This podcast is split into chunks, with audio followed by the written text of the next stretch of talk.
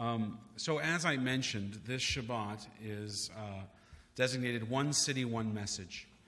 Churches, mosques, and synagogues across the lower mainland are all preaching on this same topic, the same verse or verses from Torah. The verse that I chose to focus on of the 36 that contain this message of welcoming the stranger is from Leviticus chapter 19. It's part of the Holiness Code. And it reads, and it should be familiar, I think, to all of us The stranger who resides with you shall be to you as one of your citizens. You shall love him as yourself, for you were strangers in the land of Egypt. We find the roots of this most frequent commandment, which appears 36 times in our Torah, in the stories about Abraham, the man our tradition considers to be the very first Jew. In an effort to help us work with God to create a more just, a more caring, and a more compassionate world, God made a brit, a covenant with Abraham and all of us who see ourselves as his descendants. In the covenant, God promised to protect Abraham, to give him progeny that he desperately craved, to make him and his descendants a permanent people. And after 4,000 years and many attempts to disavow that promise, we're still here. That is, I think, to some degree, permanence. And also to give us this tiny sliver of land in the Middle East that is modern day Israel. There was no promise of oil. But a covenant is not a unilateral promise. It's not just, I will do and expect nothing of you. A covenant is a binding agreement, a give and a take. So, in exchange for our fulfilling God's promise, God charged Abraham and really all of us with responsibilities as well. And our responsibilities are, among many, to be a blessing, to walk in God's ways, and to live up to God's teachings. To fill the world and to teach Abraham's descendants, again, that is all of us, with tzedakah umishpat, with righteousness and with justice.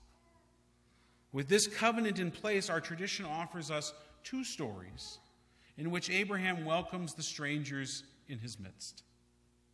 In the first, and we remember this one, I think, probably from some of us from our Sunday school days, he rushes out into the desert to greet three strangers that happen upon him from the horizon. And after bringing them into his tent, he helps them to wash and then serves them a delicious meal, which, if you read closely, isn't kosher, but we'll get to that in another sermon. Now, our Midrashic tradition, the, the folk tales that illuminate the biblical stories, expands the lesson of this particular story in an interesting way. We read that Abraham's tent, like the chuppah of a marriage canopy, was open on all four sides, so that he would see all who approached from any direction. And once he spotted anyone approaching, he would rush out into the desert from the shade of his tent, from the comfort of his home, to welcome them in the same way that he welcomed those three strangers. Now, another legend tells us that an old man wandered towards Abraham's tent on another day at another time. And our forefather Abraham, as was his custom, again ran out of his tent to greet the stranger. And he ushered him back, and he took off his sandals, and he washed his feet, and he baked him some food, and he fed him a delicious meal. And once the man finished dining, he took an idol out of his sack that was with him, and he began to worship it. At this, Abraham became enraged. Furious that the man would profane his tent with such blasphemy, Abraham screamed at him in rage. And before boldly picking the man up, he and throwing him out with his idol and his sack into the desert. But then Abraham, as he was in the midst of doing this, heard God's voice and it called out to him in the familiar refrain, Avraham, Avraham, just as we'll hear later on Mount Moriah. And God says to Abraham in this midrash, and this folk tale, Abraham, Abraham, I have put up with this man and his idol worship for 75 years. Could you not have tolerated him for a single night in your tent?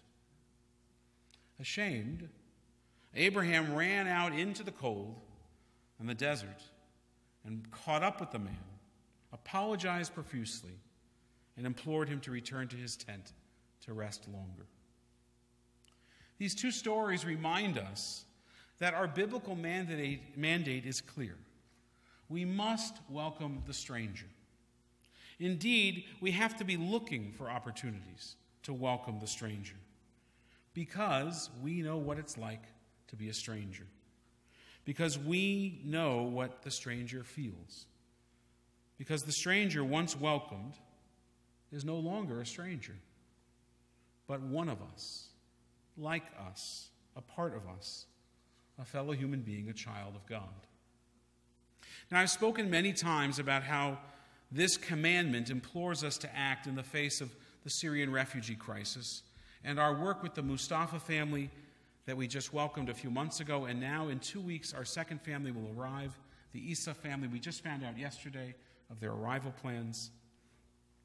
They'll arrive in just two weeks. And it's evidence that you, this congregation, you have all heard this call. You've said, Hineni, here I am. And together we are leading not only our congregation, but our community, and I would say, in fact, the Jewish world in this sacred mitzvah of welcoming the stranger, of saving the lives of refugees. And I just need to tell you as an aside both families, well, the, the Mustafa family that is here is doing wonderfully. The children are in public school, the parents are learning English. Um, we had them over for a barbecue a couple of nights ago, and the kids were as Canadian as one could get. It was just wonderful and lovely. And the family that is coming is so excited to be here as well. Tonight, I'm not going to use this opportunity of one city, one message to speak about refugees. My view on our Jewish imperative to respond with empathy to those running for their very lives is well known in this congregation. Instead, tonight, I want to use this opportunity and this message, this unified message, to talk about how we welcome the non Jew in our congregation, who is by some turns also a stranger. On this weekend of interfaith collaboration, let's acknowledge the very real interfaith collaboration that takes place in our homes, the homes of our children and our grandchildren. The person married to a Jewish spouse living as a member of our community, helping to raise Jewish children or grandchildren, establishing a Jewish home, supporting our mission as a congregation and as a people. Those remarkable people, though they feel like strangers, they are part of our family, and we must welcome them with blessing. The recent Pew Center study of the American Jewish community, and I know that doesn't include Canada by definition, but it certainly does by extrapolation, found an intermarriage rate among non Orthodox Jews of 71%. 58% if you include the Orthodox. This is up from 43% in 1990 and 17% in 1970. It's currently 71%. Put another way, more than two thirds of non Orthodox Jews who marry are marrying non Jews. Intermarriage is a fact of Jewish life, it's not a disease. In my lifetime, and certainly in our children's lifetime, how congregations and communities address the particular needs and aspirations of our intermarried families will be and already is the most crucial challenge facing the Jewish people. Yes, Iran is a threat. Yes, anti Semitism is on the rise. Yes, the Hebrew language is not being spoken anywhere outside of Israel quite frequently, but the biggest threat facing the Jewish people is not that there is intermarriage, but how we deal with intermarriage. The biblical term for the non Jew living amongst us as one of us is ger toshav. In the modern vocabulary, we might call them righteous Gentiles. A term that I know is normally reserved for those non Jews who risked their lives to save Jews during the Shoah, the Holocaust. But one that I think, in our present circumstances, if we consider those numbers, is also, though certainly not equally, still a quite courageous act to be a non Jew helping to raise Jews and create a Jewish home and a Jewish family. It takes courage to raise a child in a faith that you were not yourself raised in.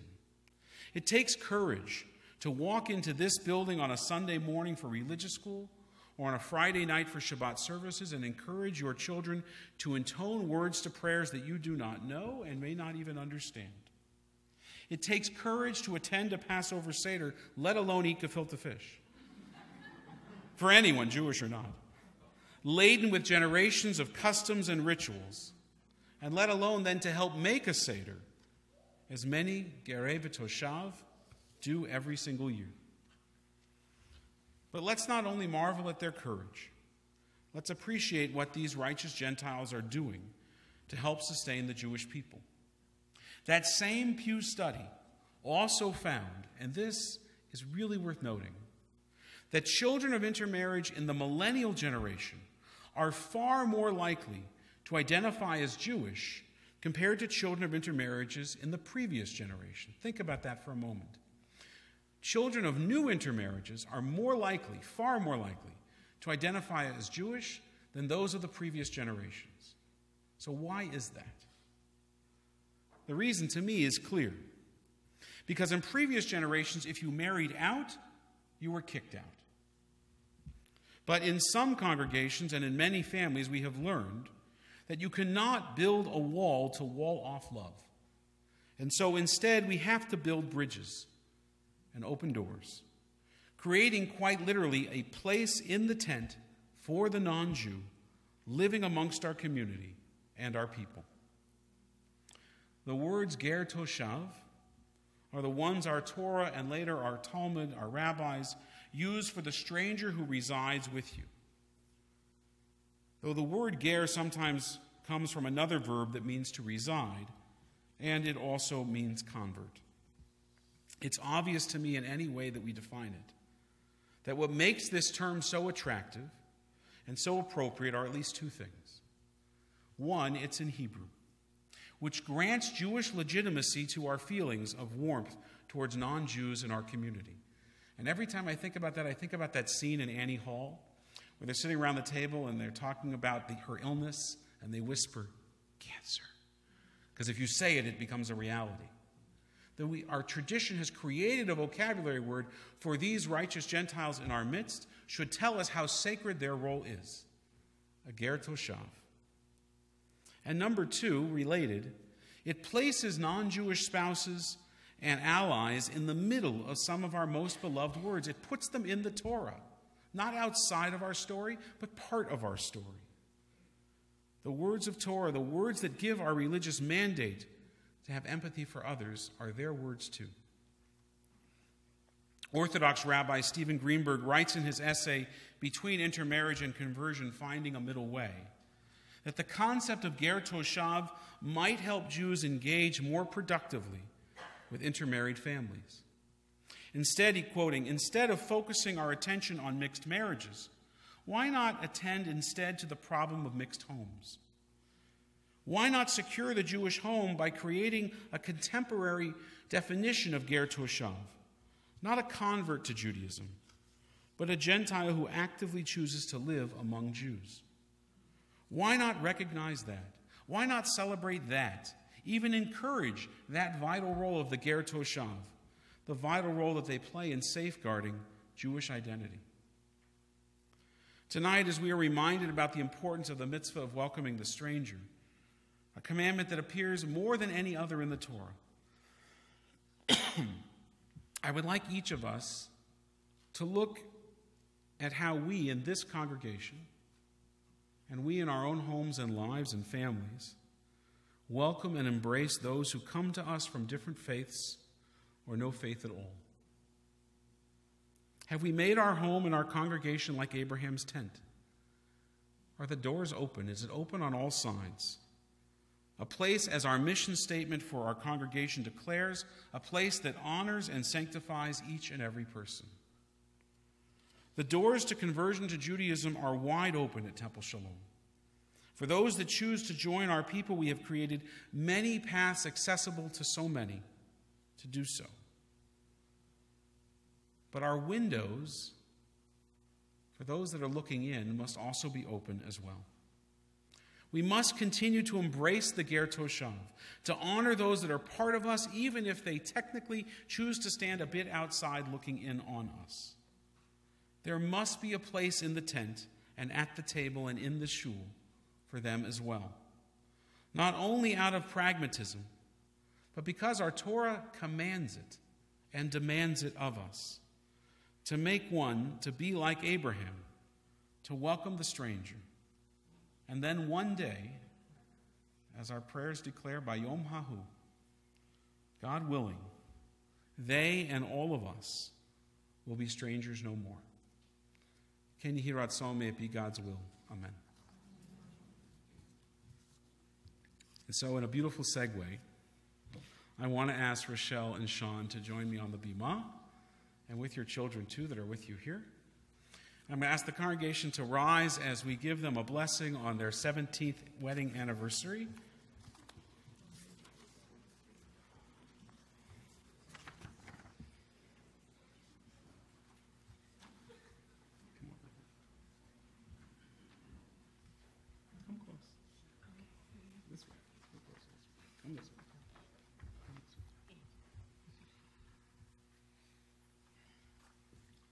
Michelle and Sean, you are the embodiment of what I was just speaking about.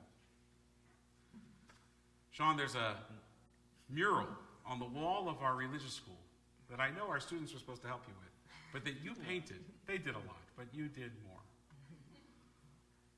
You're Ger B'Toshav in our community. Your children have stood on this bima. They've had bar mitzvah here. They will have bar mitzvah here. You've made sure that you have created not only a strong connection to our congregation, but a strong connection to Jewish faith and to identity.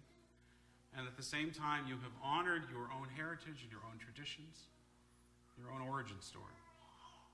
That's truly a blessing for all of us. And you've done it for 17 years, which is a miracle. and so we offer you this blessing.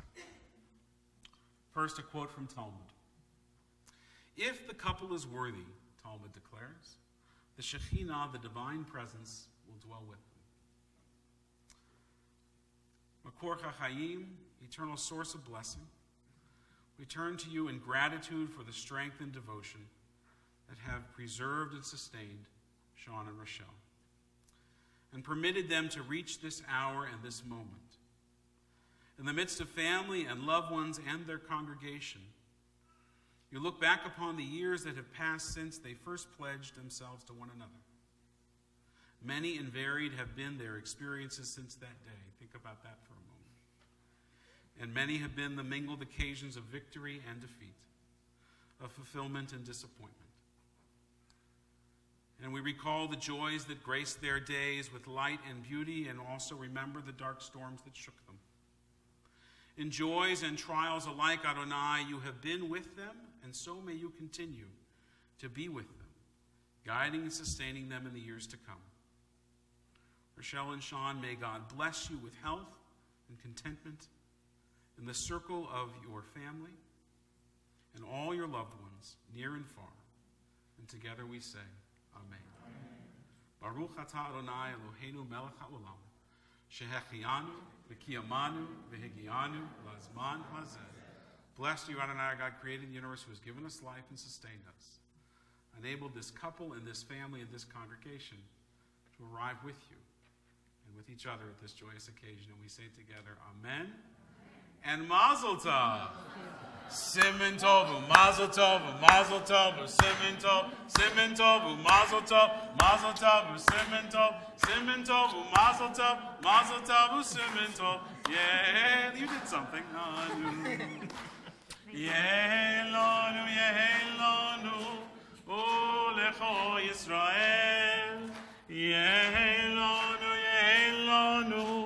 ולכו ישראל. דוד מלך ישראל, היי וקיים.